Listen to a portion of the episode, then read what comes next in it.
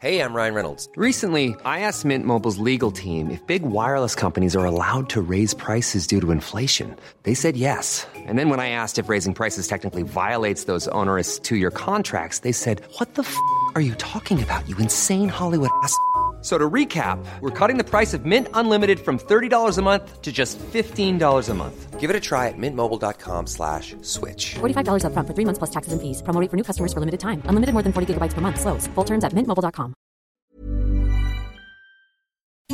Las noticias. ¿Qué tal? ¿Cómo le va? Buenas tardes. Estás a punto de escuchar. Yo soy Javier Alatorre. Las noticias con Javier Alatorre. La vamos a pasar muy bien. Comenzamos. Oye bien, en el pasado me llenaron de esperanzas. Llegué a sentir mil mariposas en la panza. Resultaron ser falsas, ya no creo en palabras. Si vienes a jugar, alguien te dio la dirección equivocada. Qué gusto saludarlo esta tarde de jueves. Ya se nos va rápidamente la semana. Estamos escuchando a Calibre 50, dirección equivocada. Bueno, pues déjeme decirle que hoy lo saludo desde la parroquia del Padre José de Jesús Aguilar, a quien le agradezco muchísimo la invitación. Está muy bonita aquí la parroquia. Estamos en el centro de la Ciudad de México. Ha hecho un trabajo enorme de restauración. Estamos en San Cosme y San Damián. Para quien nos quiera también acompañar, nuestros amigos de la Ciudad de México. Y es que al ratito ya ahorita, en un momentito más, nos vamos a reunir también con el cardenal, con el arzobispo primado de México, Carlos Aguiarretes. Vamos a tener una conversación muy interesante. Ya le estaré compartiendo algunos de los detalles. Muchísimas gracias. Nos dieron este cafecito y aquí estamos ya en un momentito más listos para reunirnos con el cardenal. Bueno, dicho esto, pues déjeme decirle que tenemos muchísima información para compartir con usted. Vamos a tratar de hablar con algunos de los consejeros electorales del Instituto Nacional Electoral, que bueno, pues les van a cerrar la llave del dinero. Y pues hay confusión, ¿no? Una cosa es lo que se diga en Palacio Nacional con mucho enojo. Por cierto, me llamó muchísimo la atención, el enojo hacia el INE. Y la verdad, como todos los conflictos, como lo que sucede de pronto con las guerras o con los pleitos entre vecinos, los pleitos en ocasiones, pues también en los lugares de trabajo o de pronto pues en las familias, se pierde el origen, ¿no? O por lo menos así de pronto sucede. Y le voy a ser muy honesto, yo sí quisiera saber qué fue, en qué momento se desató esa ira, en qué momento se desató ese pleito, ese enojo, qué le hizo el INE, o qué le hizo el consejero presidente, o qué le hicieron los consejeros al presidente de la República, o qué le hizo el gobierno federal a los del INE, pero están que no se pueden ni ver, están agarradísimos de la greña, y en medio pues quedamos usted y yo, ¿no? En medio quedamos los ciudadanos en un tema, en un pleito que definitivamente pues no sabemos. Siempre estamos en procesos electorales, ¿no? Siempre estamos en procesos electorales. Entonces ahorita está toda esta discusión, que si el plan B, que si la reforma, que si te quito el dinero. Sí le van a cerrar la llave, casi un recorte enorme de dinero, y entiendo que con ese recorte de dinero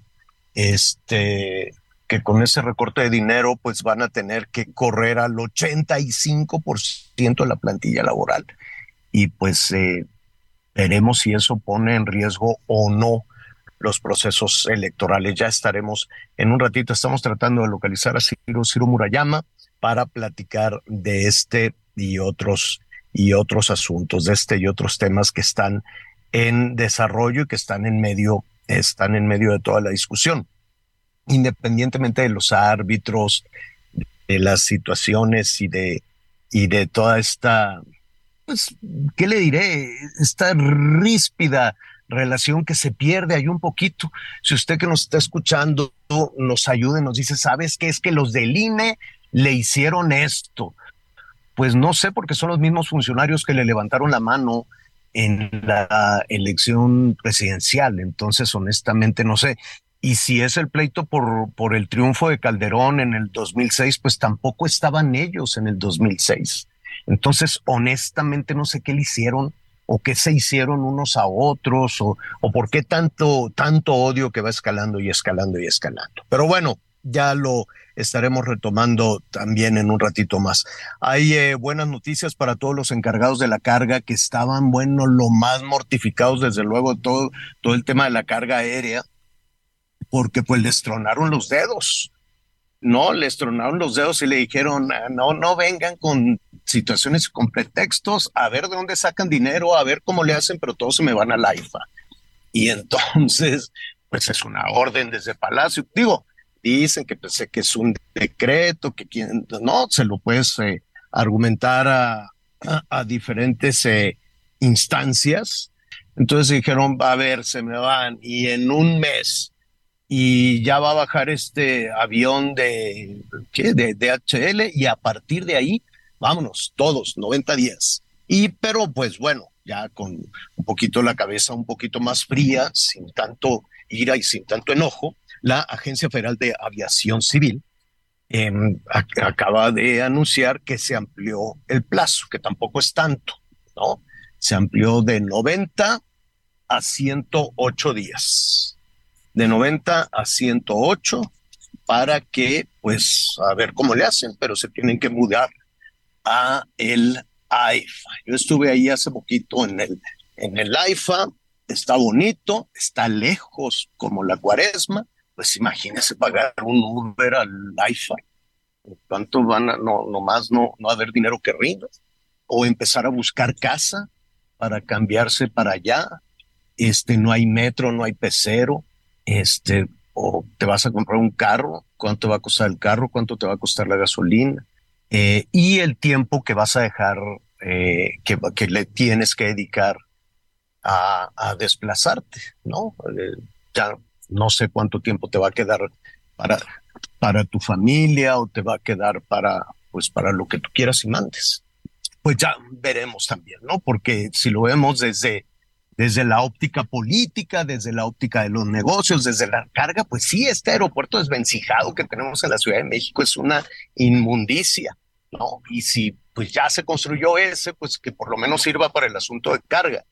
Está bien, nada más habrá que ver todo lo que eso pueda significar, desde luego. Oiga, a ver, rápidamente, uno piensa que pues aquí estamos ocupados con todos estos asuntos electorales y demás. No, hombre, estamos preocupados con la cuesta arriba, la carestía, la cuesta de enero, el aumento en el precio de la comida, porque eso de que nada más que 7.80 y tantos por ciento de incremento de inflación, pues sí, es en un promedio, en una canasta, ¿no? Donde se ponen ahí varios productos.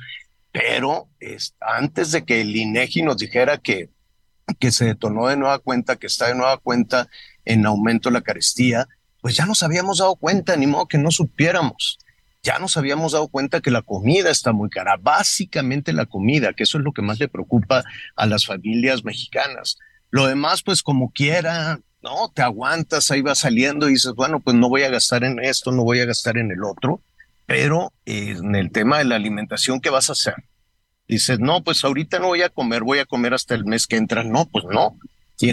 Y ahí es donde nos damos cuenta de que hay aumentos que no son del 7% ni del 8%, que en ocasiones son aumentos de dos dígitos. Hay productos que han aumentado 10, 15, 20, más de 20%, y eso desde luego pues está generando muchísima mortificación a las familias, a las jefas y los jefes de familia que dicen, ahora cómo le vamos a hacer. Y este asunto desde luego, pues no es un tema, es que con lo que nos pasó, es que con la pandemia, es que con la guerra, sí, es cierto. Son muchos factores que influyen en que los alimentos suban de precio. La verdad es cierto, ni la debemos ni la tememos, ya estamos lejísimos de Ucrania, pero pues también nos pega. Ese conflicto va escalando, Hay preocupación en el mundo. Estados Unidos está mandando helicópteros artillados, tanques, perdón, está enviándole tanques. Alemania también. Sí, son tanques, pero corrijo, no son helicópteros, son tanques. Y los rusos dicen que mándale los tanques que quieras, van a arder en el infierno, los voy a quemar todos. Y en medio pues está otra vez la población civil. Vamos a tratar de platicar con algunas familias ucranianas que nos digan cómo están viviendo este invierno terrible. Es un invierno pues con hambre, con incertidumbre, con miedo por los bombardeos. Pero además de eso, saben que en cuanto baje un poquito el frío, y temen que si esto no se acaba de aquí a la primavera, va a ser una primavera terrible, una primavera desastrosa por la guerra, por las muertes. Así es que veremos cómo están viviendo las familias, cómo le hacen una familia de Kiev, la capital de Ucrania, para vivir en medio de todo esto, del miedo de que te caiga una bomba de pronto cuando estás dormido. Esa es una situación de las que deja la guerra y es algo lamentable, dolorosísimo. Así es que de todos estos temas estaremos hablando con usted. Me da muchísimo gusto saludar a mis compañeros. Miguel Aquino, ¿cómo estás? Hola Javier, ¿cómo estás? Muy buenos días, buenas tardes ya en algunas partes de la República. Muchas gracias, señor. Sin duda hoy vamos a tener, como siempre, toda la información y además pues información que se vaya generando. Anita Lomeli también ya está lista. ¿Cómo estás, Anita? ¿Cómo estás, Miguelito? Pues también muy atenta, escuchando ya lo que nos platicaba Javier. Qué interesante, ¿no? Me recordé algunas declaraciones de, ya que estamos hablando de que se encuentra en un desayuno importante, en una reunión, y hablando de la iglesia, pues el Papa Francisco dijo que ser homosexual no es un delito. Hasta ahí íbamos bien, porque dice, pero sí es un pecado. Hasta ahí vamos como de retroceso, pero finalmente ojalá que pues esas mentalidades, Miguel Aquino, cerradas, que no hablan más que de una falta de respeto a las personas y a los derechos humanos, son las que alejan a la gente de la iglesia y en este caso pues de la fe católica. Pero bueno, estamos hablando pues de la fe católica, la cristiana y todos los que están en contra de, porque creo que sí es una cuestión de religión, pero pues incluso, pues ya ves, en los países musulmanes, allá sí es delito, pecado y todo ser homosexual, pero también en las otras religiones, Anita. La verdad es que creo que no es un asunto solo de católicos, es un asunto de la religión, es un asunto en donde todos, cristianos, sí, es generalizado, ¿no? Ese tema, cristianos, sí, evangelistas. Me refería a lo que había dicho el Papa.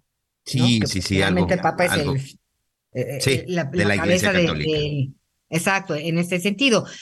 Pero pues bueno, ese es un tema del que hemos estado hablando en este espacio desde distintas perspectivas, ¿no? Hay que abordarlo desde muchos puntos de vista, pero sí, el respeto a los derechos humanos de las personas, pues eso no está en tela de juicio ni a discusión. Y hablando de derechos humanos, Miguel, el caso de María Elena Ríos, pues es un caso que hemos seguido desde 2019, lamentablemente. Queremos darle un breve contexto en este sentido, porque pues su historia es la historia de una chica que ha sido sometida a diversas intervenciones quirúrgicas porque la atacaron con ácido. Esto fue en el 2019 y le dejó secuelas graves en algunas partes de su cuerpo y por supuesto en el rostro. Este ataque fue ordenado por Juan Antonio Vera Hernández, hijo del ex legislador priista y empresario gasolinero Juan Vera Carrizal, y quien está preso desde 2020. Desde el ataque con ácido, la joven pues ha luchado como ella sola desde el activismo y denunciado la falta de compromiso en distintos momentos de las autoridades locales y en algunos momentos de las autoridades federales. En abril de 2022, la joven pues expresó que en el mecanismo de protección para personas defensoras de derechos humanos hay conocimiento de que ella pues ha sido amenazada, fue amenazada al igual que su familia, y pese a ello le retiraron la medida, cosa que también hizo que levantara la voz. Ella, Miguel Aquino, como sabemos, pues es talentosa y toca el saxofón. Y fíjate que es una situación tan complicada de entender y de atender, porque en algunos momentos que tiene respiros entre las operaciones a las que debe de ser sometida todavía hoy en 2023 y entre los espacios que tiene en los juzgados, con los abogados y todo esto, pues resulta que le dicen, oye, queremos que nos ayudes a modelar esta marca de ropa, queremos que toques en este concierto, pues lo hizo con Maldita Vecindad. Y fíjate que pues hay quien le recrimina, sobre todo gente allegada al supuesto, al atacante, que si ya está así, pues que ya está bien, que ya deje de estar abusando de lo que pasó y haciendo escándalo. Es una situación tremenda que parece no tener fin. Y tenemos un vericueto legal, Miguel Aquino, que sería interesante pues platicar en qué va en este sentido. De hecho, ya está María Elena Ríos en la línea. Ya nos estás escuchando, ¿verdad, María Elena? Bienvenida. Bien, muchas gracias, Ana Miguel, por el espacio. Muchas gracias. Ya, mira, todos te conocemos, te queremos y platicábamos hace un ratito que me decías que estabas preocupada todavía, que no te nos desanimaras porque pues son millones de personas, no solo mujeres, millones de personas, me atrevo a decir, que estamos contigo en todo este largo camino que ha sido una ruleta rusa de estar luchando por un lado emocionalmente y por el otro lado pues como activista y pues defensora de tu caso y de todo lo que tiene que ver en ese sentido con los ataques de ácido. ¿Exactamente en qué momento estamos, María Elena?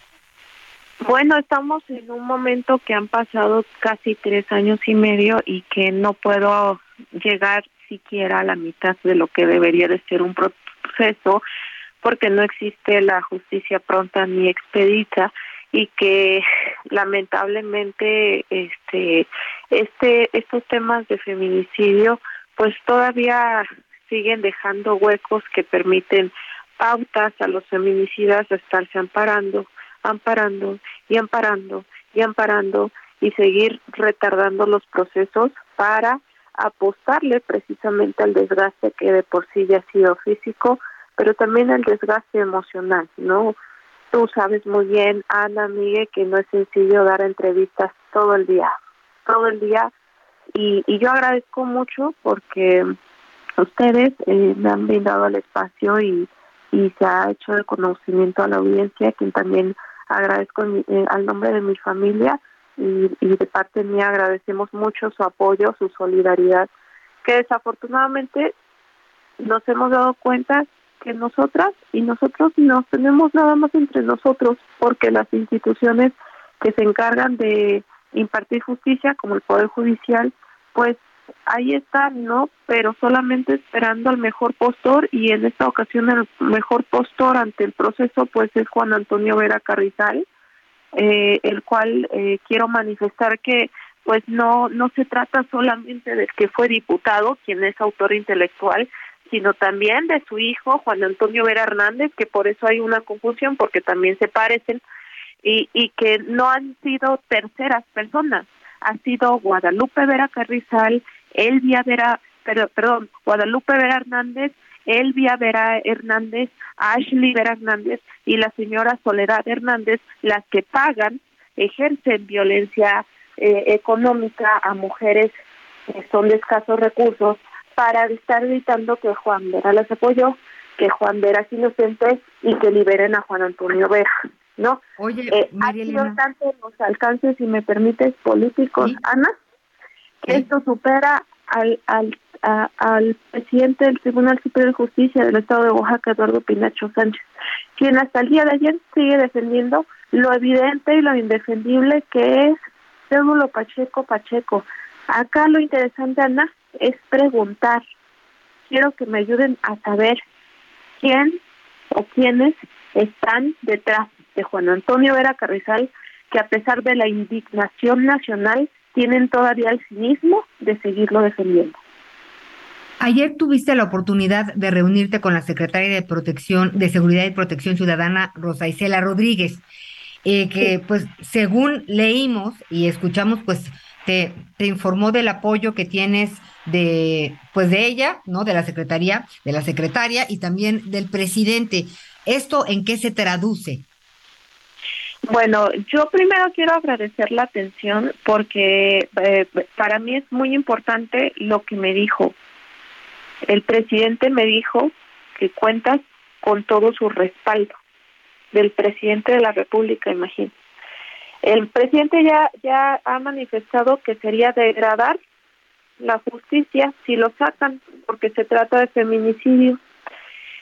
Yo agradezco mucho su intervención, porque sí hay competencia a través de las autoridades, en este caso a través del gobierno de Oaxaca, en coadyuvancia con el presidente, pero no es definitorio.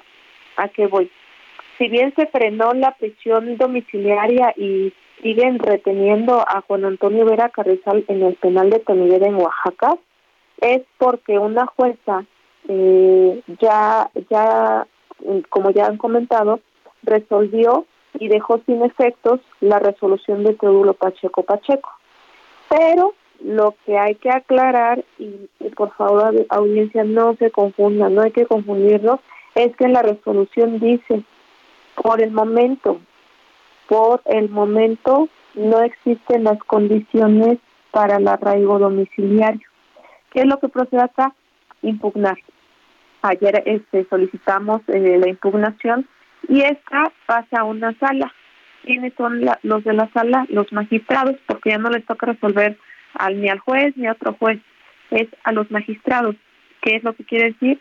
Que los magistrados van a evaluar, a revisar el amparo que está solicitando Juan Antonio Vera Carrizal para su prisión domiciliaria y van a revisar la audiencia que se llevó a cabo durante 6 días y de acuerdo, espero, que apegados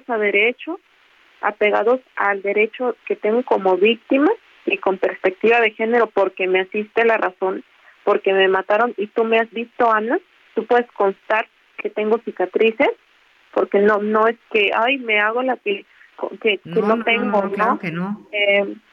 Espero que resuelvan de manera adecuada. Ya lo dijo el presidente y la palabra del presidente pesa mucho. Sabemos muy bien que el presidente casi no ha hablado sobre este tema, el cual también es un logro para las mujeres porque se pone ya en la agenda del presidente hablar sobre el feminicidio, hablar sobre los ataques con ácido, que necesitamos, por supuesto, una ley que ampare a más mujeres que van a denunciar, porque nadie está exenta a que una persona con poder, en este caso una persona que se siente dueña de tu cuerpo, por el simple hecho de decirle que no o que ya no quieres, te rocíe ácido, ¿no? Entonces, eso es lo que está pasando. Ahorita lo que toca es esperar a que la sala resuelva, que no sé cuánto va a tardar, y pues que tenga una resolución favorable, ¿no? Aunado a esto, mira, cuánto es la alevosía y el poder de Juan Antonio Vera Carrizal, que en este mes de enero me acordaron 3 audiencias. La primera por la prisión domiciliaria que solicita, que a nivel nacional ya sabía, pero la que quiero que sepan también es la que tuve antier, que fue un amparo en contra de unos embargos que le hizo la Fiscalía, esto con la finalidad de garantizar una parte de la reparación del daño, a la que tenemos todos los derechos en cualquier etapa cualquier etapa del procedimiento, esto de acuerdo al Código Penal, y que me los quiere quitar. ¿Cómo crees? El 30 de enero tengo otra audiencia en donde solicita otro amparo para que le quiten la vinculación a proceso. ¿Qué no entiende? Y ¿qué no entiende también el Poder Judicial? Que ya hay pruebas, que no se le vinculó a proceso porque fueron capricho mío, sino porque hay pruebas materiales, hay testigos que lo están señalando como el autor intelectual. A mí me lo dijo que me iba a matar si dejaba la relación sentimental. Entonces, 3 amparos, Ana, Miguel, audiencia, que se tienen que resolver, y espero que sea a favor, porque ahorita toda la atención está en la prisión domiciliaria, que todavía no se resuelve porque no es absoluto. Estamos a la espera de que resuelva un conjunto de magistrados. Tengo que estar esperando a que responda el juez Ponciano Velasco, que es juez de distrito, y ojo, este juez sí es de competencia a la Suprema Corte de Justicia porque es un juez de distrito. Por eso, si me permiten, hago un llamado a la a la presidenta Norma Piña para que ponga atención en estos casos en donde claramente se nota, claramente se ve que existe una impunidad, que existe un pacto de impunidad. Mira, María Elena, pues como lo hemos estado haciendo, seguiremos muy de cerca este caso. Te abrazamos y no te puedo decir que tengas paciencia, pero yo tengo la certeza que después de todo lo que ha pasado tiene que haber justicia. Nos vamos a ir a un corte. Te despido con un fuerte abrazo, ¿no? Aquí estaba Miguel muy atento y seguiremos hablando contigo, con tu abogada, para darle seguimiento y acompañarte de distintas maneras. Sabes que este es tu espacio y estamos para apoyarte. Muchísimas gracias. Gracias, María Elena. Un abrazo.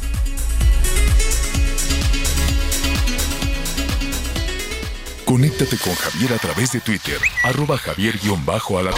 Sigue con nosotros. Volvemos con más noticias. Antes que los demás. Todavía hay más información.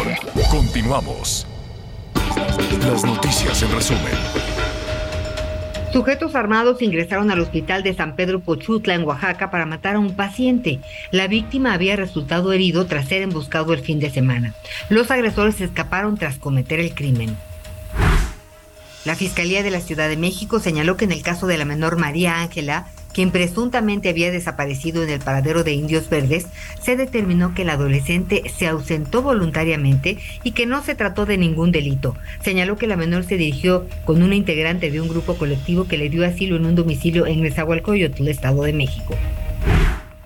La Agencia Federal de Aviación Civil realizó una enmienda al anteproyecto de decreto que cierra las operaciones de carga en el Aeropuerto Internacional de la Ciudad de México y amplió 18 días más el plazo que tienen concesionarios y permisionarios para mudarse al Aeropuerto Internacional Felipe Ángeles. Hoy el dólar se compra en $18.24 y se vende en $19.28. El mundo de la moda en mueble está en movimiento en Expo Mueble Internacional, la feria líder de muebles y decoración en América Latina. Encuentra lo último en tendencias, diseño y calidad en muebles para el hogar, oficina, jardín, infantil, decoración, entre otros. La cita es del 15 al 18 de febrero en Expo Guadalajara. Regístrate en www.expomuebleinternacional.com.mx.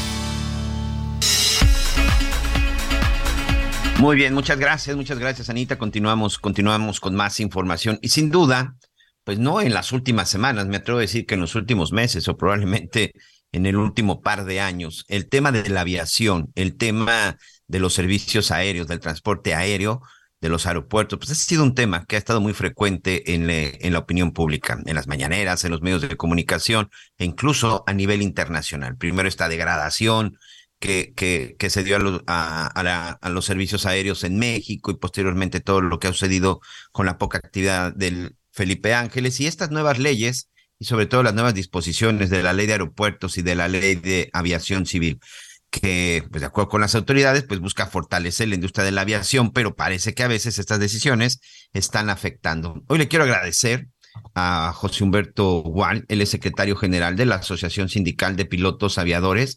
Por supuesto, pues un sector, un gremio que debe de estar muy involucrado, que es importante que se tomen en cuenta sus puntos de vista, porque si hay alguien que tiene que ver con la operación, pues tiene que ver precisamente con los pilotos. Muchas gracias, José Humberto.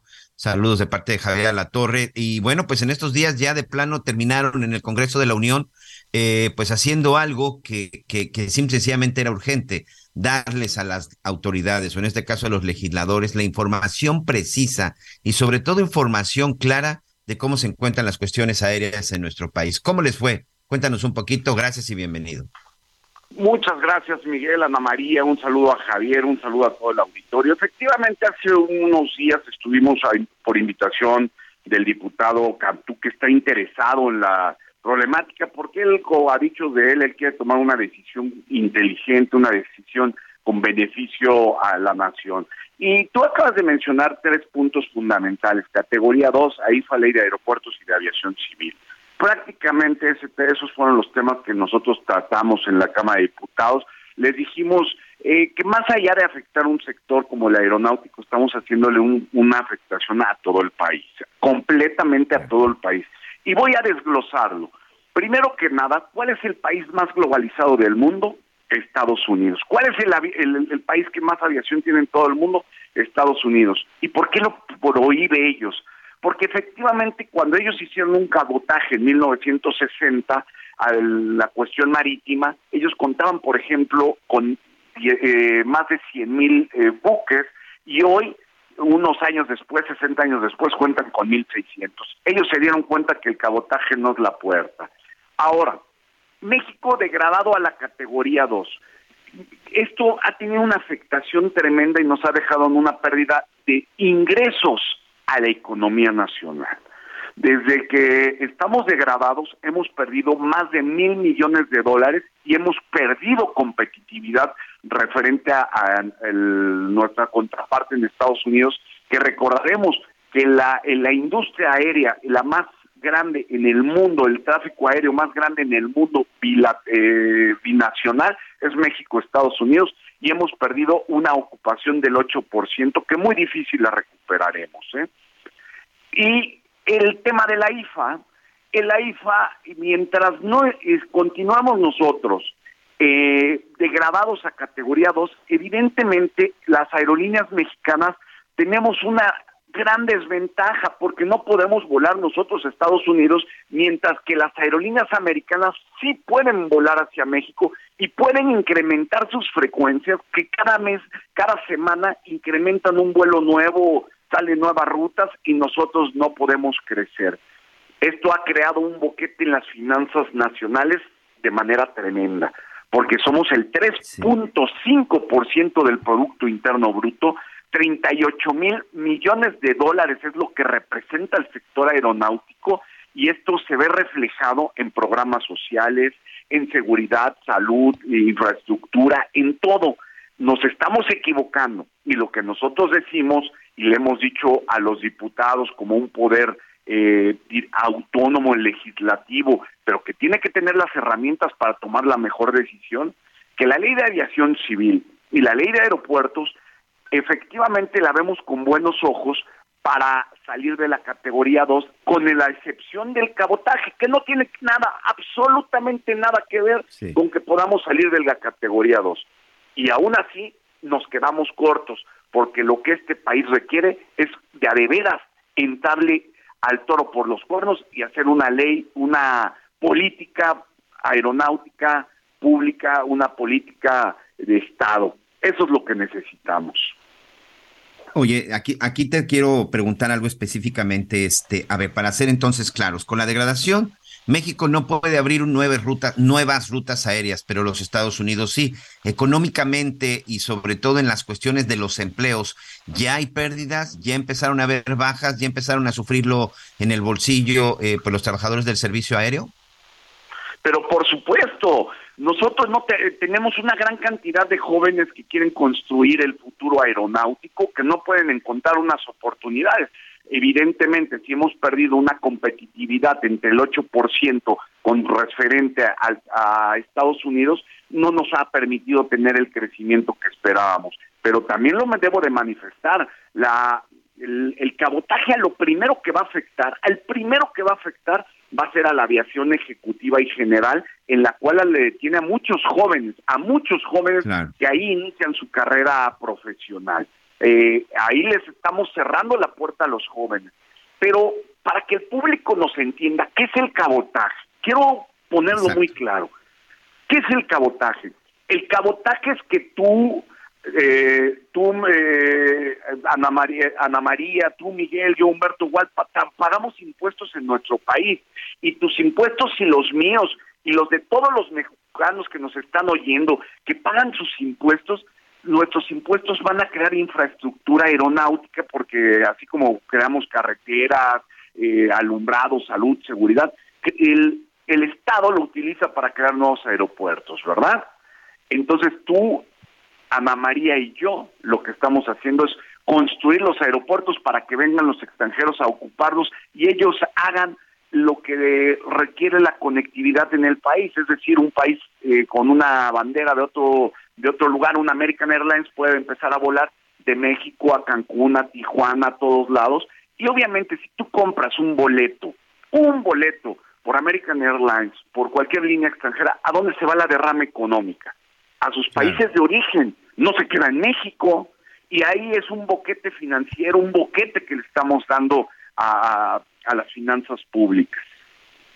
Tengo que aprovechar y preguntarte algo, sobre todo la opinión de, por supuesto tu opinión, la opinión de los pilotos aviadores con estos cambios que se están dando, que bueno, pues prácticamente con cambios, con estas órdenes que se están dando relacionado con el transporte aéreo de carga. ¿Esto verdaderamente va a desahogar el problema que hoy se tiene de saturación en el aeropuerto Benito Juárez de la Ciudad de México? Y con esto realmente se empezará a ver que está valiendo la pena o que valió la pena la inversión en el AIFA? Mira, evidentemente el tráfico de carga en el Aeropuerto Internacional de la Ciudad de México corresponde al 3%. Nada más es el 3%. Tú recordarás el año pasado que tuvimos un problema de saturación en el espacio aéreo y las operaciones se redujeron del 71 a 52 operaciones en horas pico en la Ciudad de México. El tema ahorita ya no hemos oído, al menos no hay saturaciones. Ustedes han oído que ya los tráficos no tienen mayor problema con demoras y todo. El problema de la saturación está resuelto. Pero también en los últimos días hemos oído a la industria aérea de carga diciendo que requieren tiempo, porque cambiarse de hoy a mañana, y hoy lo dijo Estafeta en un comunicado muy claro y muy puntual, que evidentemente eso les va a elevar el costo, y el costo al elevarse a ellos, ¿quién los va a pagar? El consumidor. ¿Y qué va a pasar con eso? Pues una inflación, porque no, Estafeta no nada más mueve bienes de lujo, cartas o correo, mueve bienes esenciales que van a parar a la central de abastos y muchas otras cosas, ¿verdad? Entonces esto se va a reflejar en una inflación, evidentemente. Evidentemente, entonces, esta decisión que de pronto los ciudadanos de a pie, de pronto el consumidor ve muy lejano esto de que dice, pues a mí qué me interesa que lleguen al aeropuerto, ¿no? Muchos dicen, pues yo ni siquiera uso el aeropuerto, pero en realidad al final el consumidor es el que paga. ¿Cuál es la solución para terminar con todo esto, Humberto? ¿Ustedes cuál es la propuesta que están haciendo? Digo, la primera que me pareció muy bien es que ahora sí le estén haciendo caso a los verdaderos involucrados, que ahora sí, bueno, por lo menos lo estén tomando en cuenta, porque en todas estas decisiones, pues jamás se llevó a cabo un consenso o se llevó a cabo una negociación. Por ejemplo, se da el decreto del transporte de carga y ya después se empieza a hablar y a negociar con las empresas. Es decir, ¿qué es lo que se necesita para uno? Para regresar y recuperar la calificación, y dos, para que verdaderamente tengamos un sistema aéreo que sea la envidia de cualquiera. Te voy a decir dos aspectos. Primero, para salir de la categoría 2, que es un tema cíclico, que ya pasó con Felipe Calderón, ha sido porque nunca se ha atendido la aviación. Simplemente vamos poniéndole parches. ¿Necesitamos esta ley de aviación civil? Sí. Pero obviamente queda demasiado corta, porque nada más estamos haciendo lo que hizo en su sexenio Felipe Calderón, cumplir con ciertas características, me salgan, pero en 10 años vamos a estar en lo mismo, ¿eh? Te lo digo abiertamente. Entonces sí se necesita esta ley, pero va a quedar corta para lo que requiere el país. Se necesita en verdad una política aeronáutica de Estado, una política pública. ¿A qué me refiero con esto y para que el público lo entienda? El gobierno mexicano debe determinar a dónde quiere llevar la industria aeronáutica. Si queremos que la industria sea una derrama económica para el pueblo y que digamos, tenemos ahorita el 3.5% del Producto Interno Bruto, lo quiero aumentar a un 5, a un 6, que ellos determinen, como están haciendo nuevos aeropuertos y creando infraestructura, dicen, okay, quiero tener una conectividad comercial en tal región del país, quiero tener una conectividad regional en tal lugar, o una actividad económica o turística en tal lugar. El gobierno dicta esos pasos, la industria se pone a trabajar, el legislativo crea las normas correspondientes y los trabajadores hacemos lo propio. Pero hoy no hemos hecho eso. Y lo voy a decir una vez más, el peor país en el mundo para hacer aviación es México, y lo voy a decir fuerte y claro. Recordarás los últimos 20 años cuántas aerolíneas han iniciado y cuántas han quebrado. Infinidad, Mexicana, Interjet, Viva Aero, Aviaxa, Taesa, Aerocalifornia, tantas aerolíneas. porque no tenemos reglas claras y no tenemos una autoridad que se haya interesado y que conozca el tema como nosotros lo conocemos, y a lo cual no somos oposición. Que quede muy claro, nosotros no somos oposición, no somos partidistas, nosotros amamos a nuestro país, nosotros queremos que a los mexicanos nos vaya bien, pero que nos tomen en cuenta, y si trabajamos juntos, llevaremos a México al destino que le corresponde. Que le corresponde, y creo que se merece con los destinos turísticos que tiene este hermoso país. Pues ahí está, me quedo con esto. Pues Humberto Wall, secretario general de la Asociación Sindical de Pilotos Aviadores, insisto, no sé qué otra persona, no sé qué otro gremio podría tener un mejor análisis de lo que está pasando con nuestro sistema aéreo que los responsables precisamente de pilotear. Pero bueno, te mando un abrazo, un saludo de parte de Javier Alatorre. Muchas gracias, Humberto. Cuídense mucho, un fuerte abrazo, un saludo a todo el auditorio y siempre abierto a platicar, con todo gusto.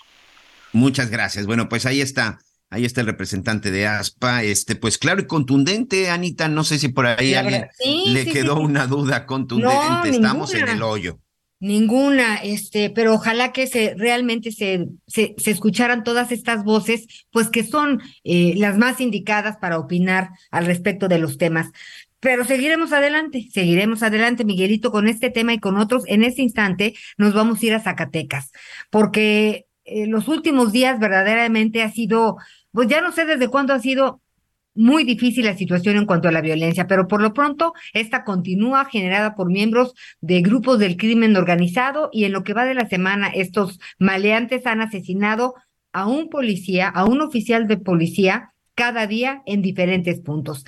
Vamos contigo, Omar Hernández, corresponsal del Heraldo Radio en Zacatecas, para que nos platiques tu reporte, por favor. Buen día. Gracias, buen día. Efectivamente, han sido jornadas bastante complejas para los elementos policíacos de la mayoría de las corporaciones policíacas. Como lo ha señalado, el lunes asesinan a un elemento de seguridad vial, un agente de tránsito, en una circunstancia que todavía la situación de Calera no entiende. La agente vial estaba enfrente de una primaria haciendo el abanderamiento de los niños para la entrada a clases. Era su trabajo. No estamos hablando de los agentes de campo que combaten a la delincuencia. Su trabajo diariamente era dar seguridad a los infantes en esa y otras escuelas, y ahí la asesinaron frente a la mirada de los padres de familia, de los estudiantes. Se suspendieron evidentemente las clases. También el martes un agente, un jefe de inspector, un comandante pues de la Policía de Investigación, el CI, al Frente de Investigaciones de la Fiscalía de Justicia, fue asesinado en Fresnillo, y el día de ayer otra mujer policía fue asesinada mientras salía de su casa con rumbo a su trabajo. Ella pertenecía a la Policía Capitalina. En total, en este mes han sido asesinados 4 agentes de policíacos, también uno penitenciario a inicios del mes. Recordar que durante el 2022 fueron asesinados 52 agentes, es decir, en promedio uno cada semana. Situación muy, muy compleja para los elementos policíacos en Zacatecas. Es el reporte. Pues mira, si me permites, me gustaría dar el nombre de estos oficiales, porque verdaderamente para ellos, que ya perdieron la vida, para su familia, para los compañeros, es una verdadera tragedia. Y por lo que veo, las autoridades pues nada más están llevando la cuenta, ¿no? Desde aquí nos solidarizamos con estas familias que deben de estar desconsoladas. Y luego por eso nos preguntamos por qué la gente no quiere trabajar en este tipo de trabajos. ¿Quieres dar los nombres tú, Omar? En este momento no contamos con ellos. También nos han pedido las autoridades, te lo comento, protección por las familias, porque han sido agredidas también familias de los elementos policíacos. Entiendo. Por esa razón por la que nosotros los omitimos.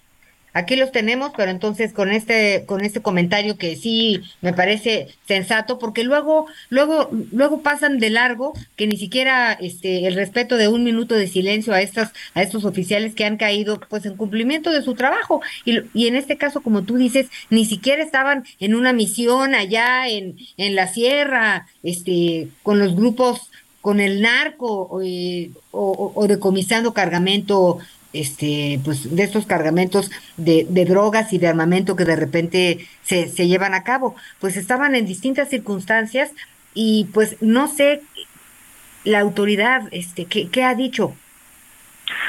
El discurso oficial, dicen, el secretario de Seguridad Pública, Adolfo Marín, asegura que estos ataques es por los golpes fuertes a la delincuencia, una situación que verdaderamente es inexplicable dadas las condiciones en las que Zacatecas se encuentra en materia de inseguridad. Los elementos policíacos, por su parte, aseguran que no tienen ninguna protección adicional, no se les ha dado algún protocolo, pues, para salir de sus trabajos, porque la mayoría de los ataques ha sido en días de descanso, donde se encuentran desprotegidos, sin armamento, y total, así como lo has dicho, hay un desinterés total de las autoridades, ni homenajes existen de manera formal, oficial, cuando una gente cae en estación. Mira, y ni siquiera me refiero a los homenajes, me refiero al respeto que se merecen las circunstancias. Yo te vamos a pedir, querido Omar, pues que investigues qué apoyo se le está dando a la familia, porque a las distintas familias, porque si también están siendo amenazadas y agredidas de alguna forma, pues tendrían que contar pues con algún protocolo de protección. Miguel Aquino es experto en temas de seguridad. Miguel Aquino, ¿tienes algunas inquietudes también? Miguelito. Estoy. Hola, Omar, me da mucho gusto saludarte.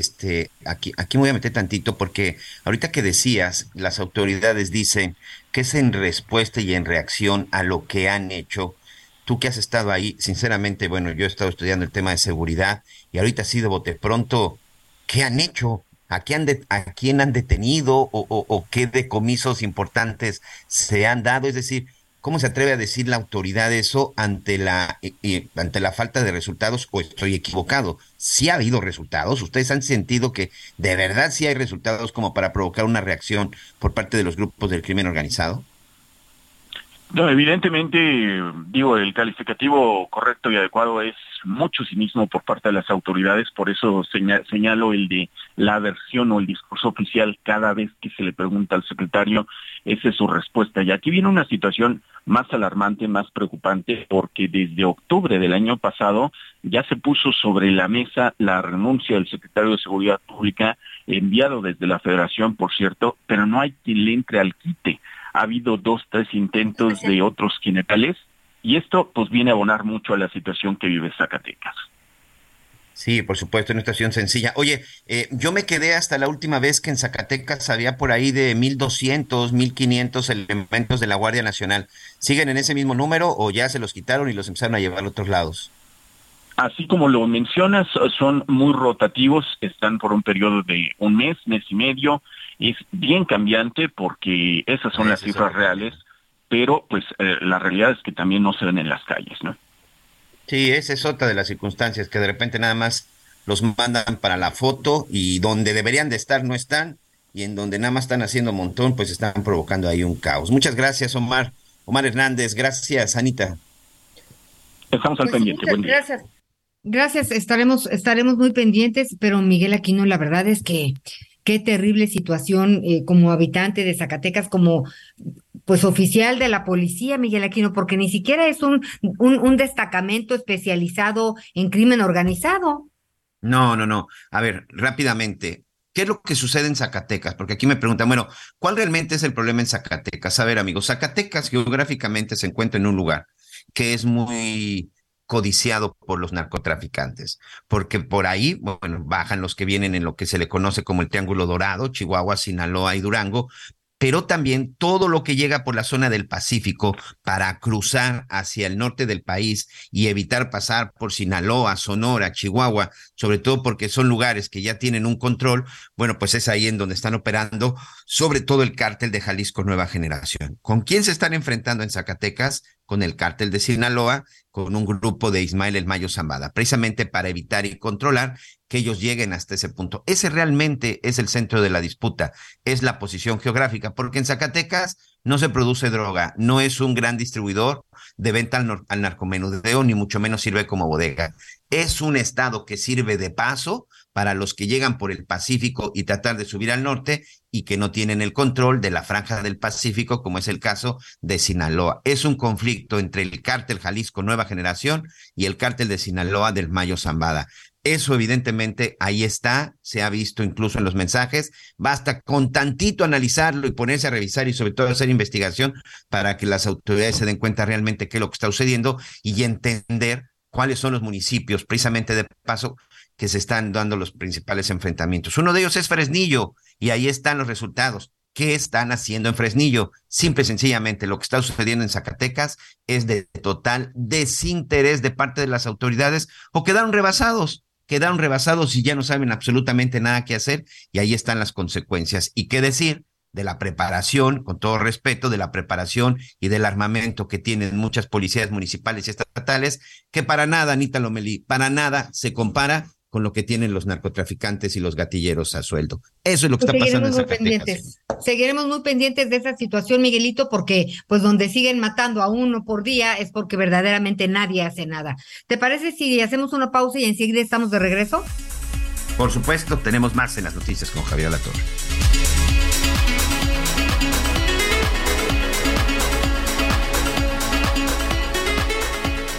Conéctate con Miguel Aquino a través de Twitter, @Miguel Aquino. Toda la información antes que los demás. Ya volvemos. Todavía hay más información. Continuamos. Ya estamos de regreso en las noticias con Javier Alatorre, y por si andaban con pendiente, que yo sé que es un tema que lo tienen en la punta de la lengua, pues hoy es Día Mundial de la Educación Ambiental. Y la educación ambiental, mire, entendamos lo que tiene que ver con la basura, con el reciclaje, con cuidar el agua, con tantas cosas. Así que pues si de algo le sirve, hoy es Día de la Educación Ambiental. ¿Y le parece si ahora pues nos vamos a un recorrido por el país?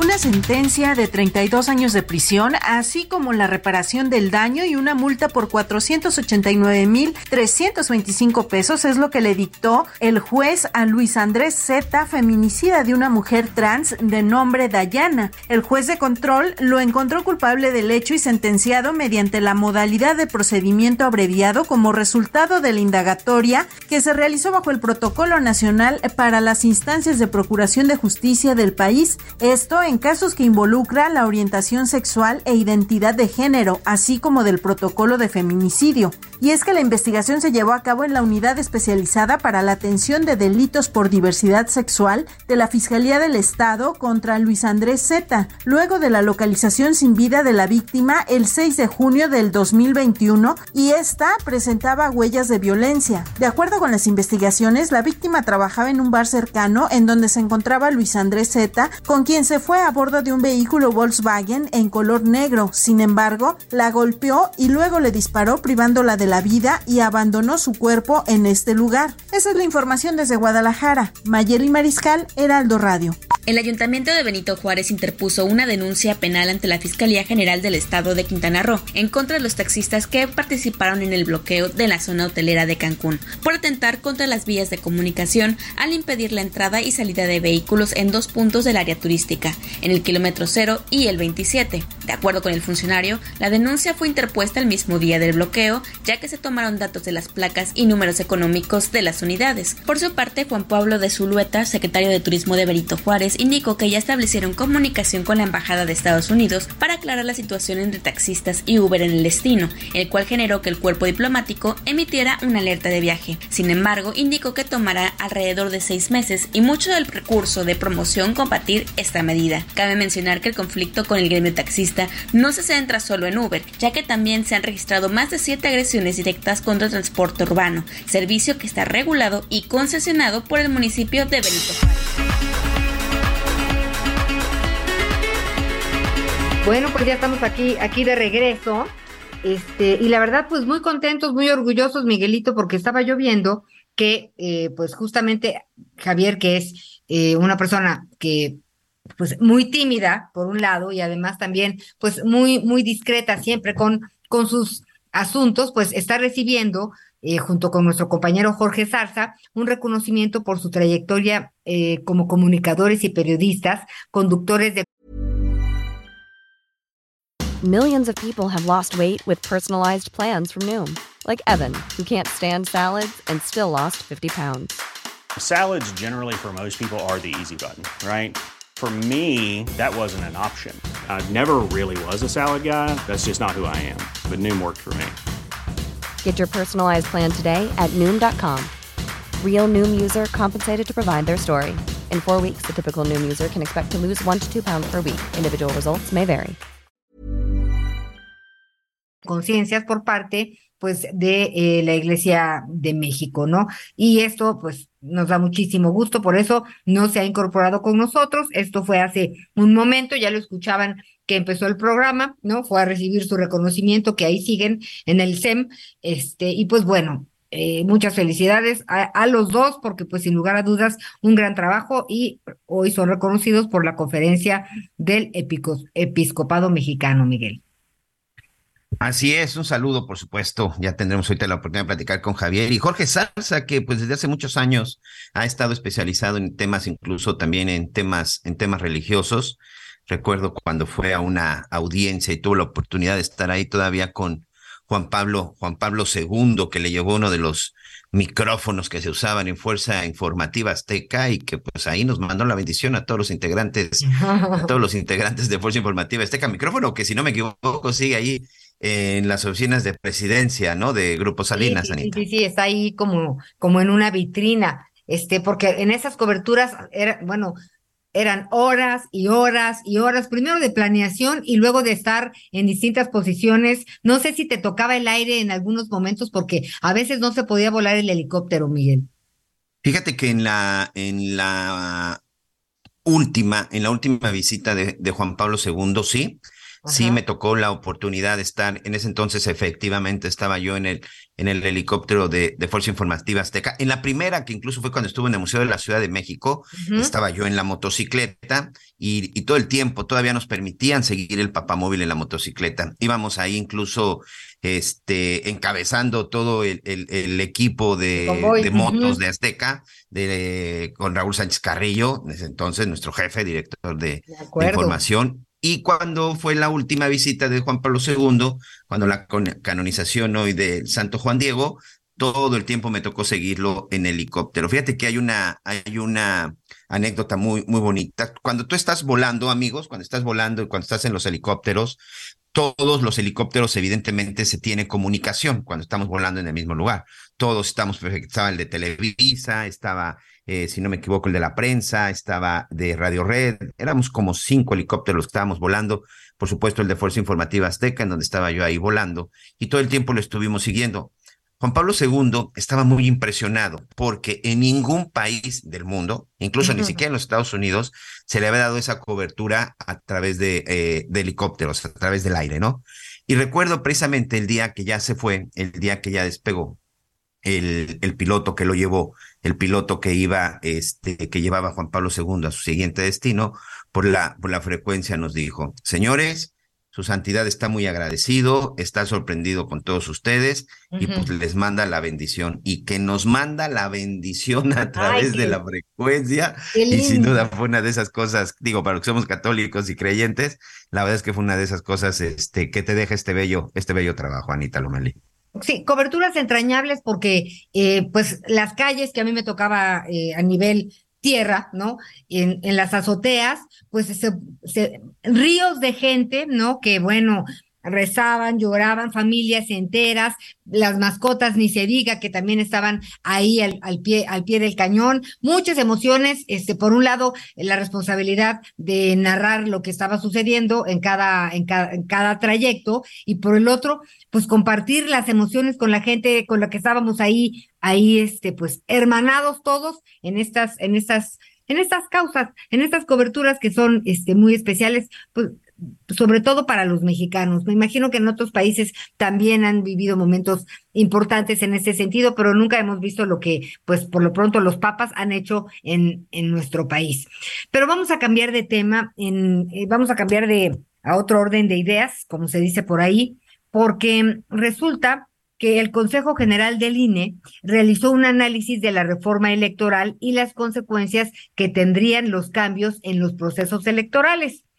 Ante los retrocesos que estos representan, pues son estas modificaciones, los consejeros aprobaron instruir al secretario ejecutivo a presentar recursos legales para impugnarla.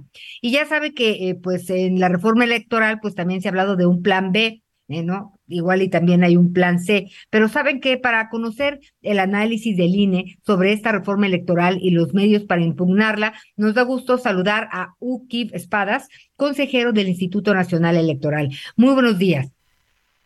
¿Qué tal? Muy buenos días. ¿En qué vamos? ¿No? ¿Cómo es este análisis? ¿Qué revela este análisis? ¿Cuáles son los puntos que habría que analizar y que entender por las consecuencias que traerían? Bueno, hay muchos puntos particulares, pero me parece que hay dos grandes asuntos generales que dan una idea clara de la afectación que esta reforma puede significar. El primero de ellos es el adelgazamiento casi hasta la desaparición de la estructura territorial del instituto. El instituto opera actualmente a nivel distrital con juntas ejecutivas, en donde hay personal profesional dedicado a diversas tareas a lo largo de todo el tiempo, pues es personal permanente que hace ciertas cosas en las etapas de preparación del proceso electoral y desarrolla estas más adelante durante el mismo proceso electoral.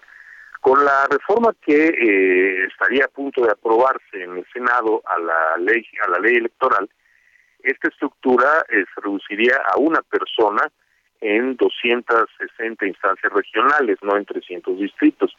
Esto significa una enorme pérdida organizativa del instituto, cuya principal expresión estaría vinculada a la selección y designación de los funcionarios de casilla. Estas tareas dejarían de estar a cargo de personal profesional permanente y pasarían a estar a cargo de personal temporal contratado cada 3 años y que evidentemente solo circunstancialmente habría personas especializadas. Se contrataría gente con ciertas características generales que pudieran hacer el trabajo y se perdería este largo proceso de profesionalización de especialistas que ya lleva desarrollándose 30 años. En consecuencia, la calidad del trabajo que se podría desarrollar en los distritos se reduciría drásticamente.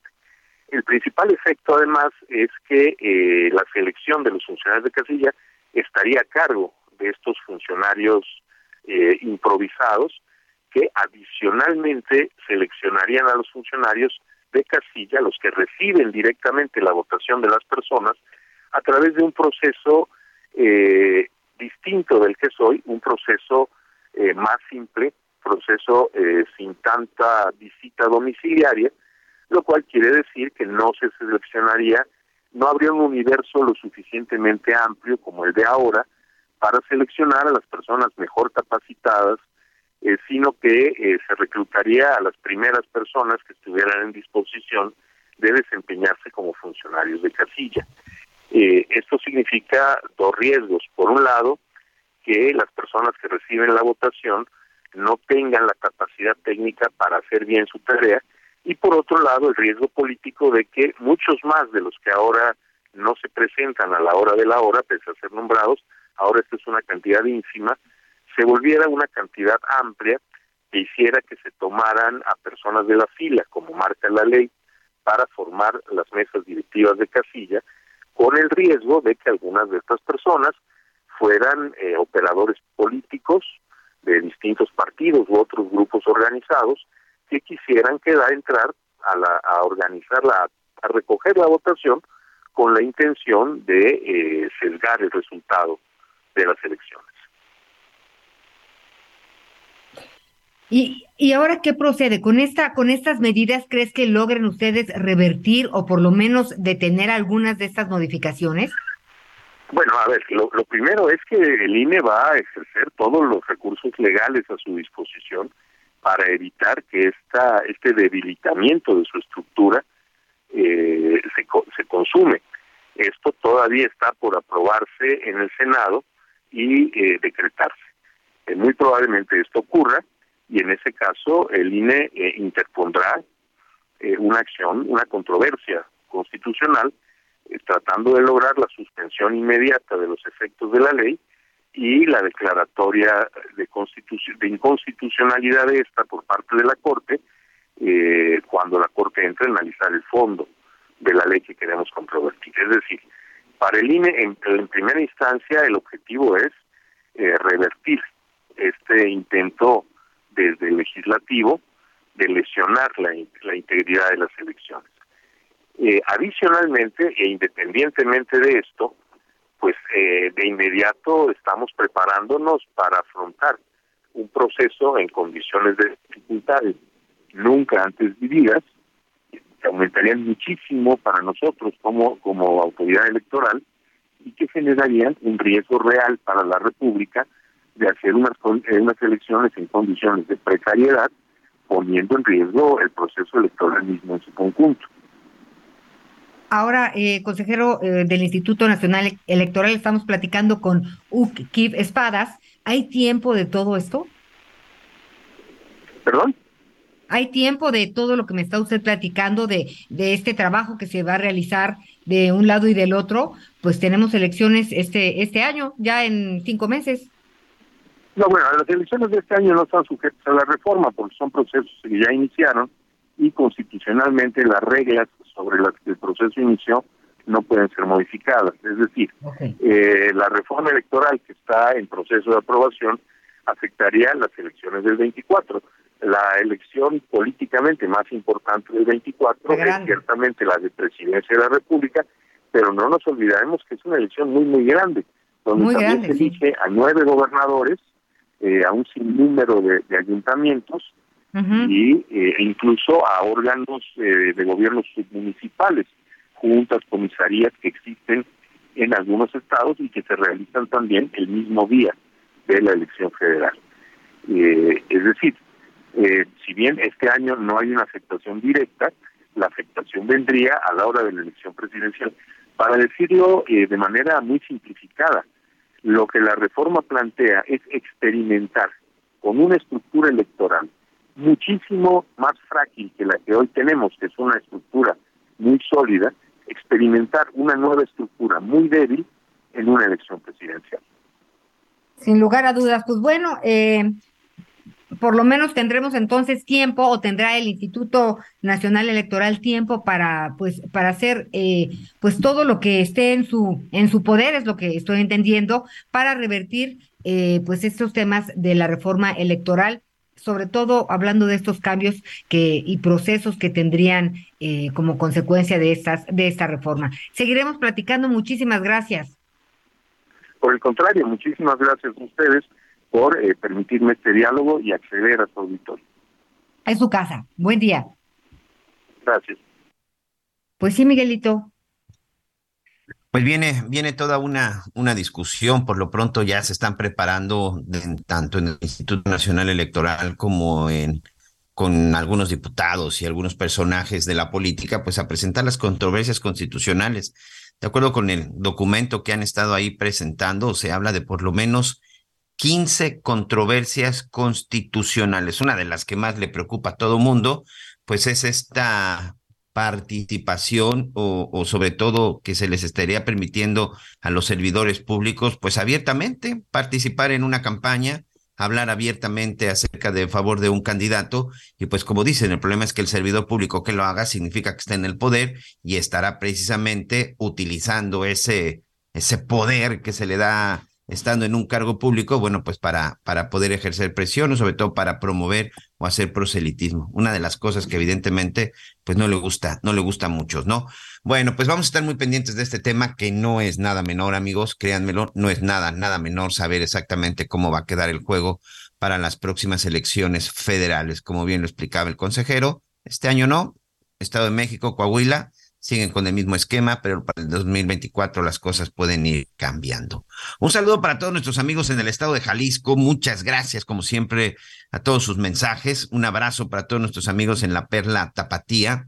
Y bueno, vaya que han estado también pues muy activos, con mucho trabajo. Y ahora se da un caso de una mujer de 44 años que se hacía pasar como una vendedora, sobre todo de comida para la gente que llegaba a la central de autobuses de Tlaquepaque, pero pues resulta que era una impostora. Aparentemente se trataba de una delincuente. Exactamente de qué se trata, Mayeli Mariscal, como siempre, nuestra corresponsal del Heraldo Radio en el estado de Jalisco, nos tiene más información. ¿Cómo estás, Mayeli? Gusto saludarte. Un gusto saludarles también a ustedes, a todo su auditorio. Pues las autoridades comparten a través de un comunicado que ya fue detenida esta mujer, Graciela, de 44 años de edad. Precisamente como lo comentas, se dio un caso el 22 de octubre del año pasado en donde una persona adulta mayor fue narcotizada, y es que presuntamente se le dio a consumir un jugo y galletas que contenían pues este medicamento clonazepam, con el cual pues lo narcotizaron, robaron sus pertenencias, incluso también el dinero en efectivo que portaba.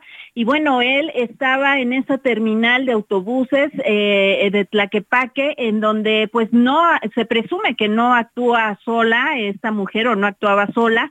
Ya hay también la atención para tratar de localizar a sus cómplices, y es que se habla de que también ellos se trasladaban en una camioneta, la cual también ya fue asegurada por parte de las autoridades. En esta camioneta se encontraron algunos frascos con este medicamento que pues se presume se usaba para cometer este ilícito, y también pues están a la búsqueda ya de estos cómplices de Graciela, de 44 años, y por lo pronto pues se habla de que no ha sido el único caso reportado en esta terminal de autobuses.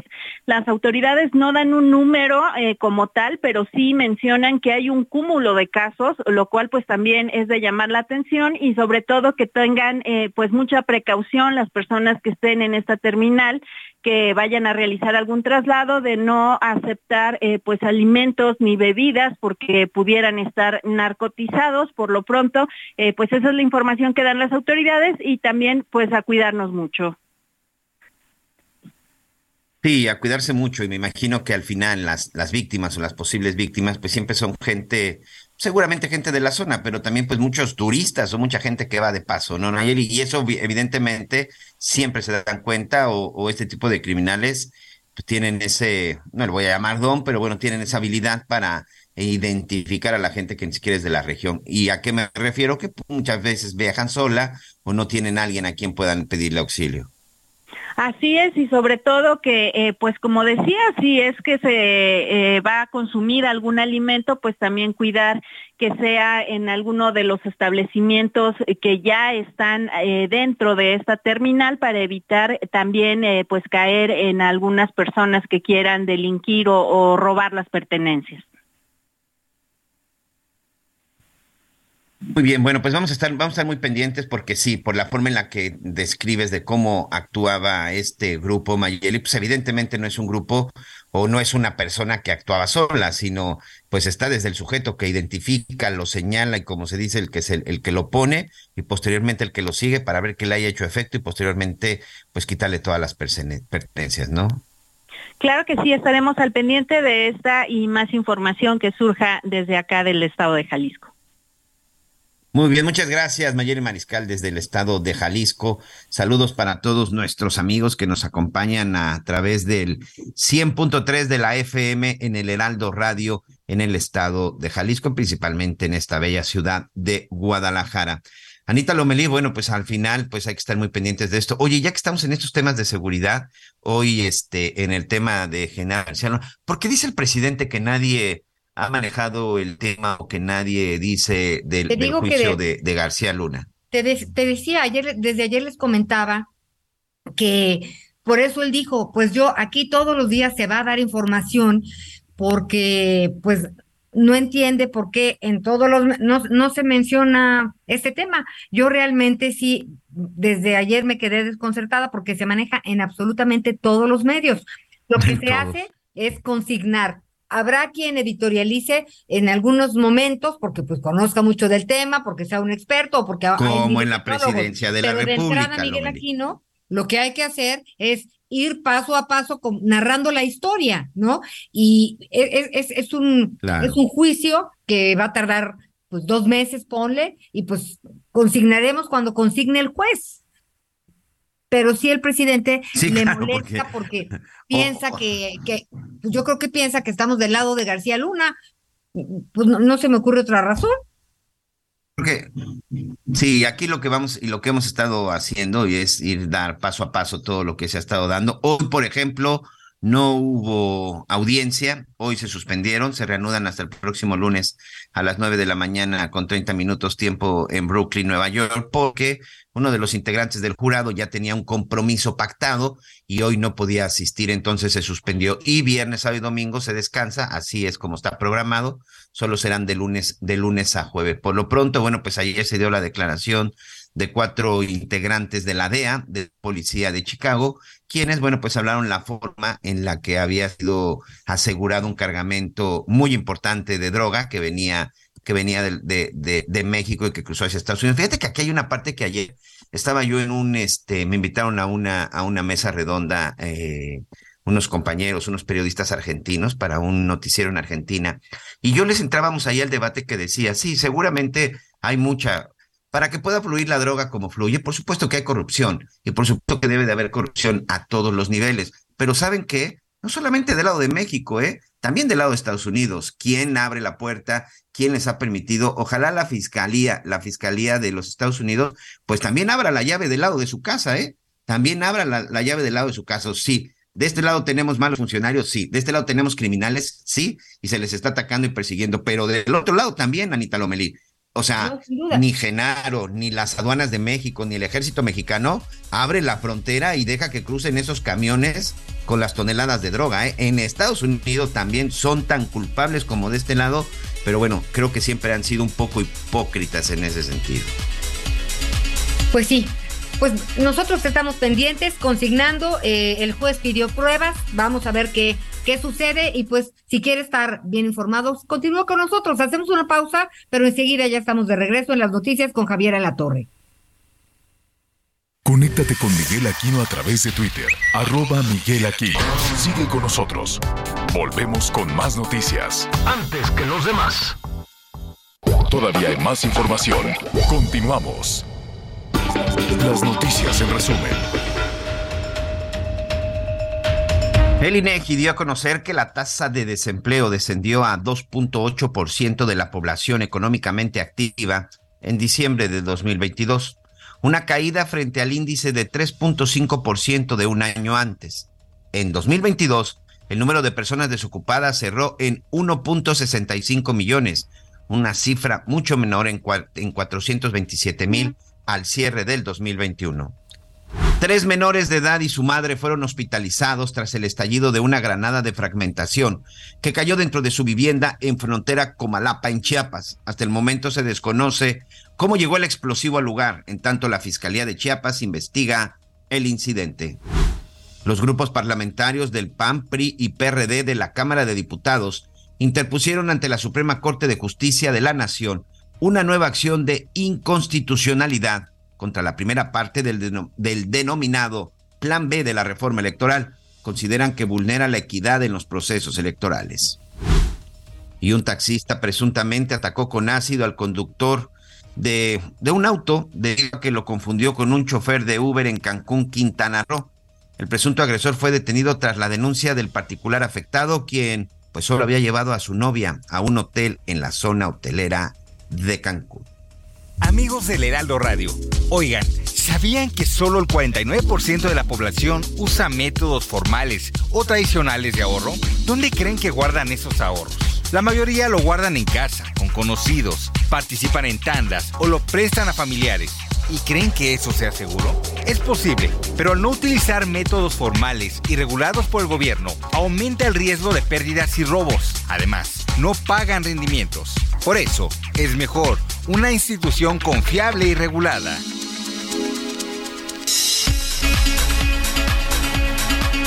Bueno, pues ya estamos de regreso. Tenemos algunos temas que todavía queremos platicar con ustedes. Y si no me equivoco, este 25 de febrero se cumple un año de que empezó la invasión Rusia en Ucrania. Y realmente, pues es una tragedia para la humanidad que quedará para contarle a nuestros hijos, nietos. La historia se cargará de juzgar la indiferencia por parte del mundo, ¿no? De ese mundo que podría hacer algo. Y pues bueno, no nos queda más que pues apoyar de alguna forma, ¿no? Hemos estado platicando en distintos momentos contigo, Ilona Luyenska. ¿Estás ahí, Ilona? ¿Cómo? Ilona Luyenska, presidenta de la diáspora ucraniana en México AC. ¿Cómo estás? Pues me siento muy contenta de que podamos nuevamente tener esta oportunidad de platicar sobre el bélico conflicto que ahorita está sucediendo allá del otro lado, que al parecer podría parecer muy lejano y al final de cuentas nos afecta a todos. Ahorita regresaste de allá, ¿verdad? Porque la última vez que platicamos estabas por allá. Así es, estuve un mes en el país, volví a finales de noviembre, me fui a finales de octubre y ya llevo un par de mesecitos de regreso, aclimatándome a una vida pacífica. Ya me imagino. Con todo lo que ha pasado, este contexto de hoy, ¿no? Que los gobiernos de Estados Unidos y Alemania pues informaron que enviarán tanques pesados a Ucrania para repeler los ataques de Rusia en su contra, y estos anuncios pues se realizan pues, a 11 meses de iniciada la invasión.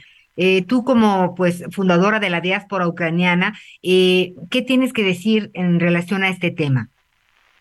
Pues es que en realidad al final de cuentas lo que está sucediendo ahorita en Ucrania es una defensa hacia toda Europa, ¿no? La invasión de Rusia a Ucrania, que bueno, empezó en el 2014, cuando ilegalmente se tomaron varios de los territorios ucranianos y ya de una manera masiva hace casi un año, pues es un paso.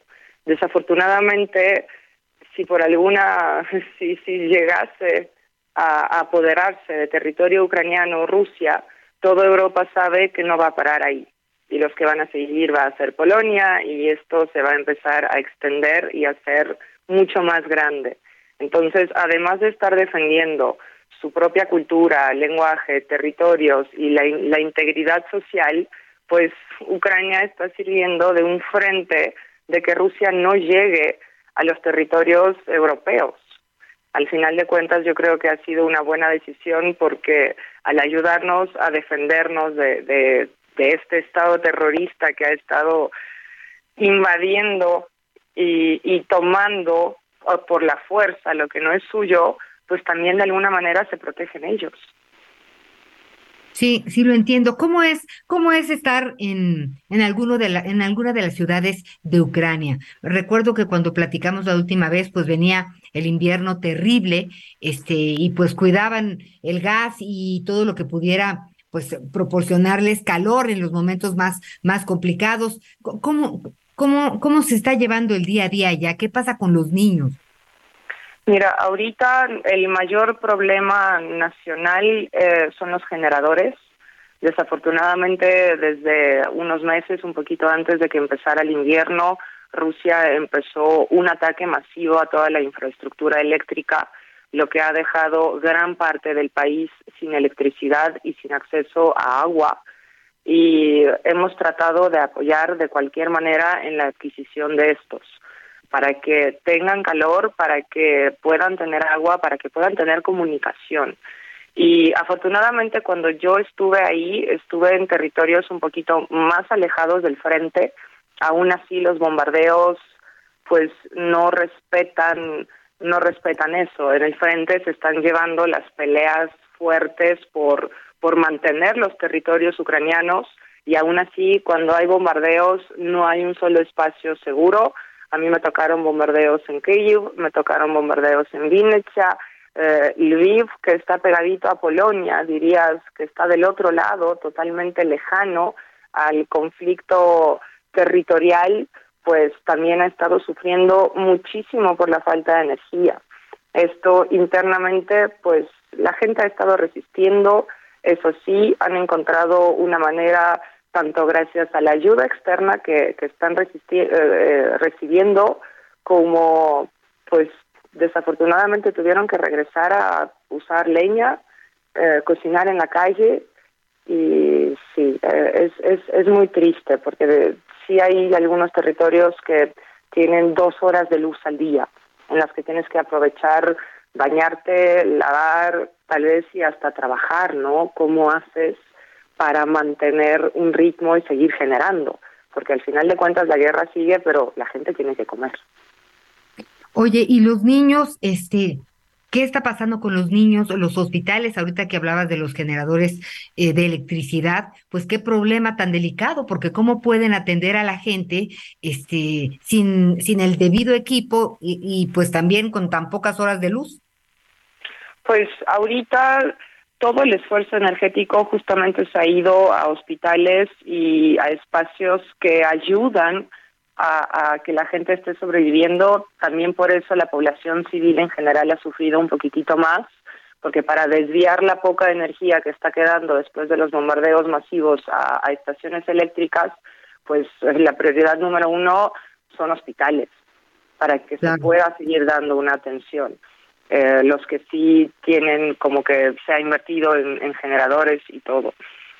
Gracias a Dios, como te decía, la gente ha encontrado una manera de resistir ya casi un año a esta invasión masiva a todo el territorio, y aún así, pues a pesar de haber recibido muchísima ayuda de Europa y de muchos otros países, entre ellos algunos latinoamericanos, pues seguimos necesitando ayuda. Tenemos bien claro que somos los únicos que podemos parar esta guerra, pero pues con apoyo de amigos va a ser muchísimo más fácil para nosotros seguir resistiendo y sacar al invasor de nuestras tierras. Pues la verdad es que es un tema, ya vamos para un año. Era para que yo no jamás pensé que esto fuera a durar tanto tiempo y tantas vidas. Y pues ojalá que tengas razón y que de alguna forma esto pueda quedar atrás, pero por lo pronto pues no se vislumbra la luz todavía en este sentido. Pues sí, no nos queda de otra que seguir resistiendo. Desafortunadamente, esto no es algo nuevo para los ucranianos. Ya hemos pasado por Holodomor, ya hemos pasado por otros intentos de la eliminación de nuestra raza y nuestra cultura y nuestro idioma, costumbres y todo lo que representa ser ucraniano. Esto es un siguiente intento que Rusia tiene en la historia de su existencia, de arrasar con todo lo que es el ser ucraniano, ¿no? Desafortunadamente, en los territorios que ahorita están ocupados está prohibido el idioma, se están eliminando información, están saqueando museos, se están llevando... Y nuestra historia, la gente ni siquiera puede tener banderas de Ucrania en estos territorios, vive aterrorizada por el país invasor. Y no es la primera vez que estamos lidiando con esta lucha, llevamos siglos en esta lucha y nuestro mayor sueño es que esta sea la última vez y que realmente podamos defender nuestra dignidad, defendernos entre nosotros, defender nuestras tierras y que realmente ya no se vuelva a repetir una masacre de estas, y menos teniendo en cuenta que supuestamente ya hemos avanzado como nación. Esto es una invasión en el siglo XXI. El respeto a los derechos humanos está siendo pisoteado de todas las maneras habidas y por haber. Ya son miles de crímenes de guerra por los que va a tener que responder el país terrorista. Esperemos que sea de una vez por todas la última vez y que pongamos fin a los intentos, a cualquier futuro intento de borrarnos de la faz de la tierra. Algo que podamos hacer desde donde estamos nosotros, ¿no? Ilona Luyenska, ¿cómo podemos ayudar? Mira, ahorita Diáspora Ucraniana en México tiene varios objetivos. Uno de nuestros mayores objetivos, como te decía, pues es el apoyo directo a Ucrania en cuanto a temas de generadores. Es un gran dolor de cabeza y hemos estado trabajando para que la gente pueda resistir, para que los civiles, las familias puedan resistir. La segunda parte que estamos trabajando desde aquí de México es el proyecto Axolotl, que trata de colocarle prótesis a las personas que han perdido extremidades a causa de la guerra, alejarlos un poquitito del ambiente hostil en el que han estado viviendo el último año, que conozcan la cultura mexicana, porque con 17 años en México yo amo este país y me encantaría también elevar un poquitito México ante el mundo entero, que se conozcan nuestras tradiciones, que se conozcan nuestros lugares históricos, nuestra comida y la hospitalidad mexicana. Y el proyecto Axolotl ha sido una gran oportunidad entre ayudar a lesionados ucranianos y mostrarle al mundo toda la bondad que tenemos aquí en México. Y si nos quieren apoyar, los invito por favor a seguirnos en nuestro Instagram, que es diáspora UA. Así nos pueden encontrar, a través de ahí nos pueden mandar un mensajito y les vamos a dar todas las instrucciones en el caso de quieran apoyarnos en el voluntariado, en el caso de que quieran apoyarnos económicamente para que sigamos atendiendo estos dos de los mayores objetivos que tenemos. Y también me gustaría invitarlos, porque desde hace un año, todos los domingos, la comunidad mexicana solidaria, con un grupo que se llama por Mexicanos con Ucrania, con la comunidad ucraniana, con la diáspora ucraniana, se han estado reuniendo en el Monumento a los Niños Héroes. Todos los domingos a las 11 de la mañana van a encontrar un grupo de personas que están ahí informando sobre lo que está pasando, recibiendo donativos y generando un espacio de convivencia entre ambos países. Bueno, pues mira, esa es una... a veces con tan solo abrazar o escuchar o estar presente en estos lugares, pues significa un apoyo, un ánimo, un aliciente, y pues estaremos platicando ahora que se cumpla un año, qué va a pasar, y todavía tenemos que ver con los tanques y todo esto, cuál va a ser la reacción. Yo te agradezco muchísimo que siempre pues platiques con nosotros. Es un tema que no soltamos, nos interesa muchísimo y nos duele mucho más. Gracias por platicar con nosotros, Ilona Luyenska, presidente de Diáspora Ucraniana en México AC. Lo seguiremos haciendo. Ana María, muchísimas gracias por el espacio. Les agradezco tener esta apertura y les agradezco la empatía que han tenido con el país, con la comunidad. Es increíble que pues ustedes nos han estado apoyando durante todo este año de lucha. Un abrazo, gracias. Buenas tardes. Buenas tardes. Qué difícil, Miguel, qué difícil, qué vergüenza, sí, qué pena, qué impotencia, y qué tragedia para la humanidad, como lo decía al principio.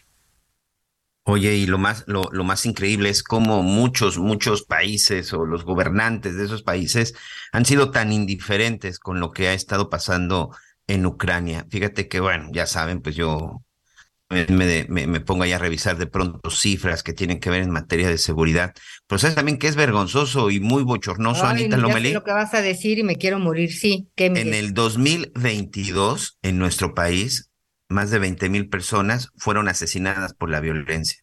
En el conflicto con Ucrania van 7,000. En la guerra entre Ucrania y Rusia, nosotros tenemos el triple de homicidios. Anita Lomeli, Inés Gómez Mons, esta conductora de televisión, bueno, pues parece que se le siguen acumulando los problemas, se le siguen acumulando las acusaciones.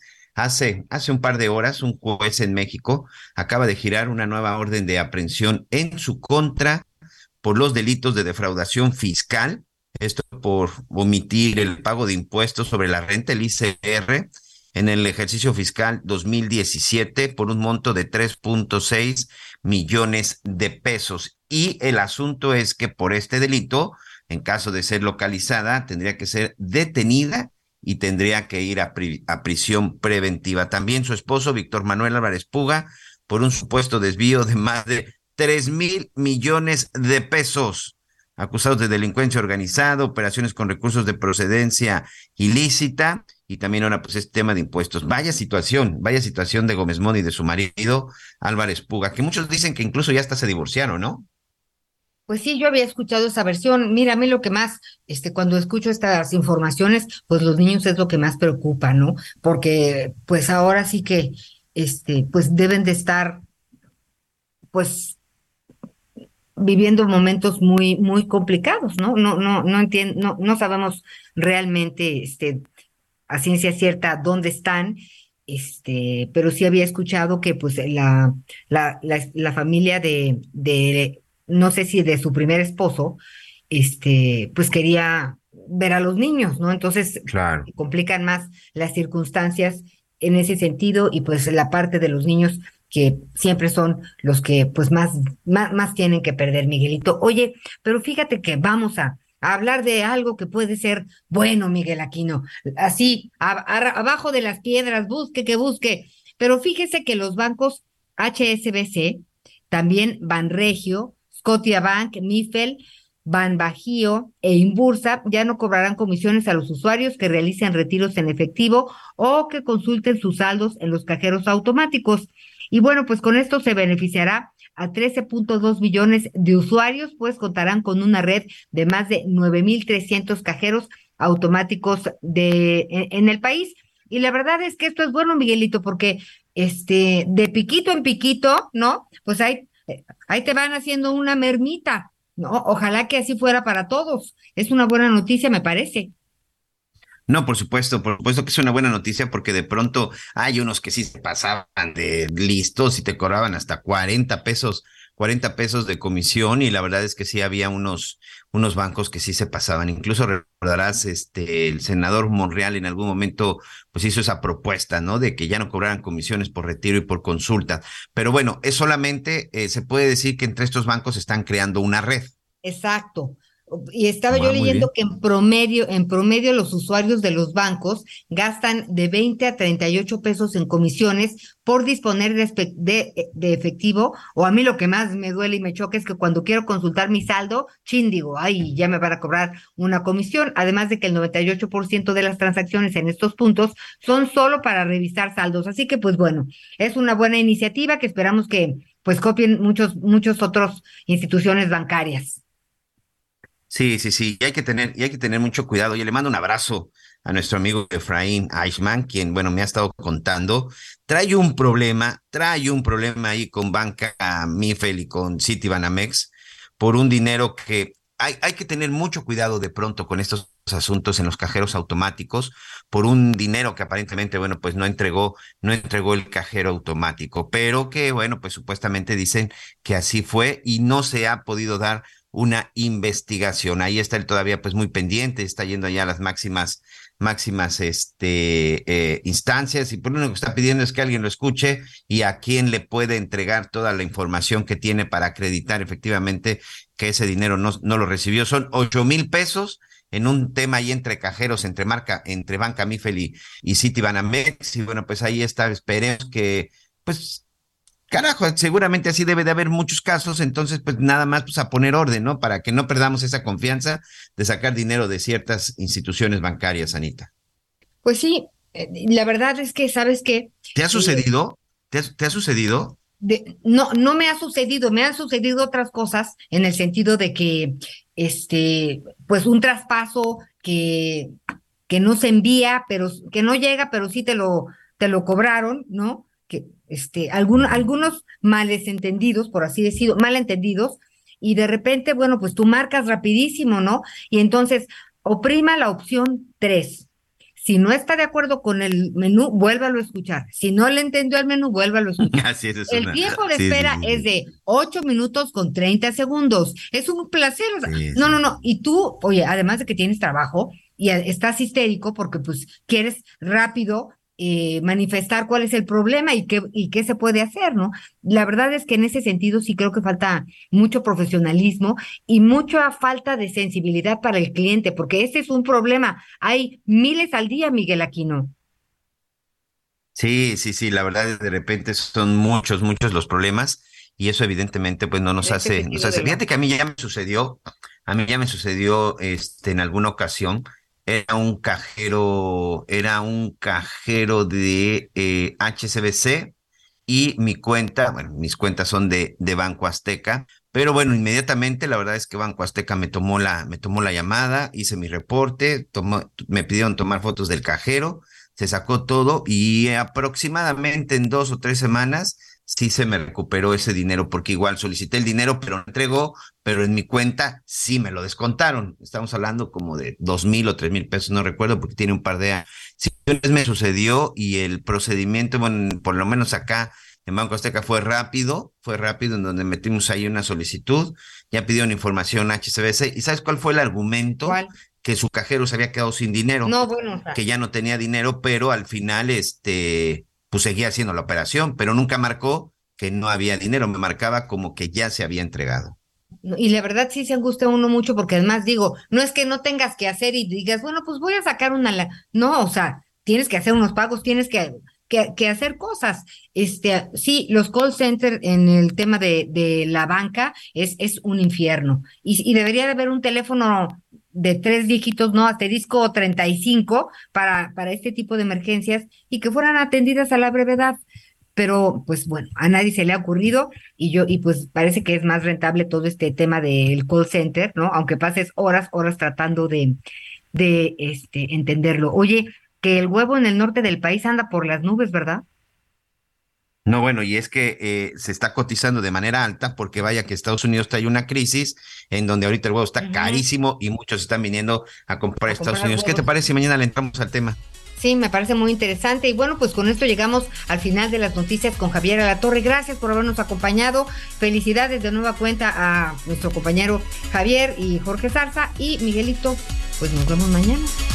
Nos vemos mañana, buen provecho, gracias, ya es jueves, a relajarse y a divertirse. Gracias y hasta mañana.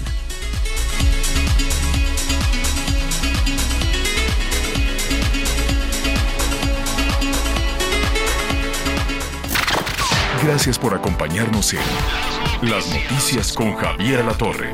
Ahora sí ya estás muy bien informado.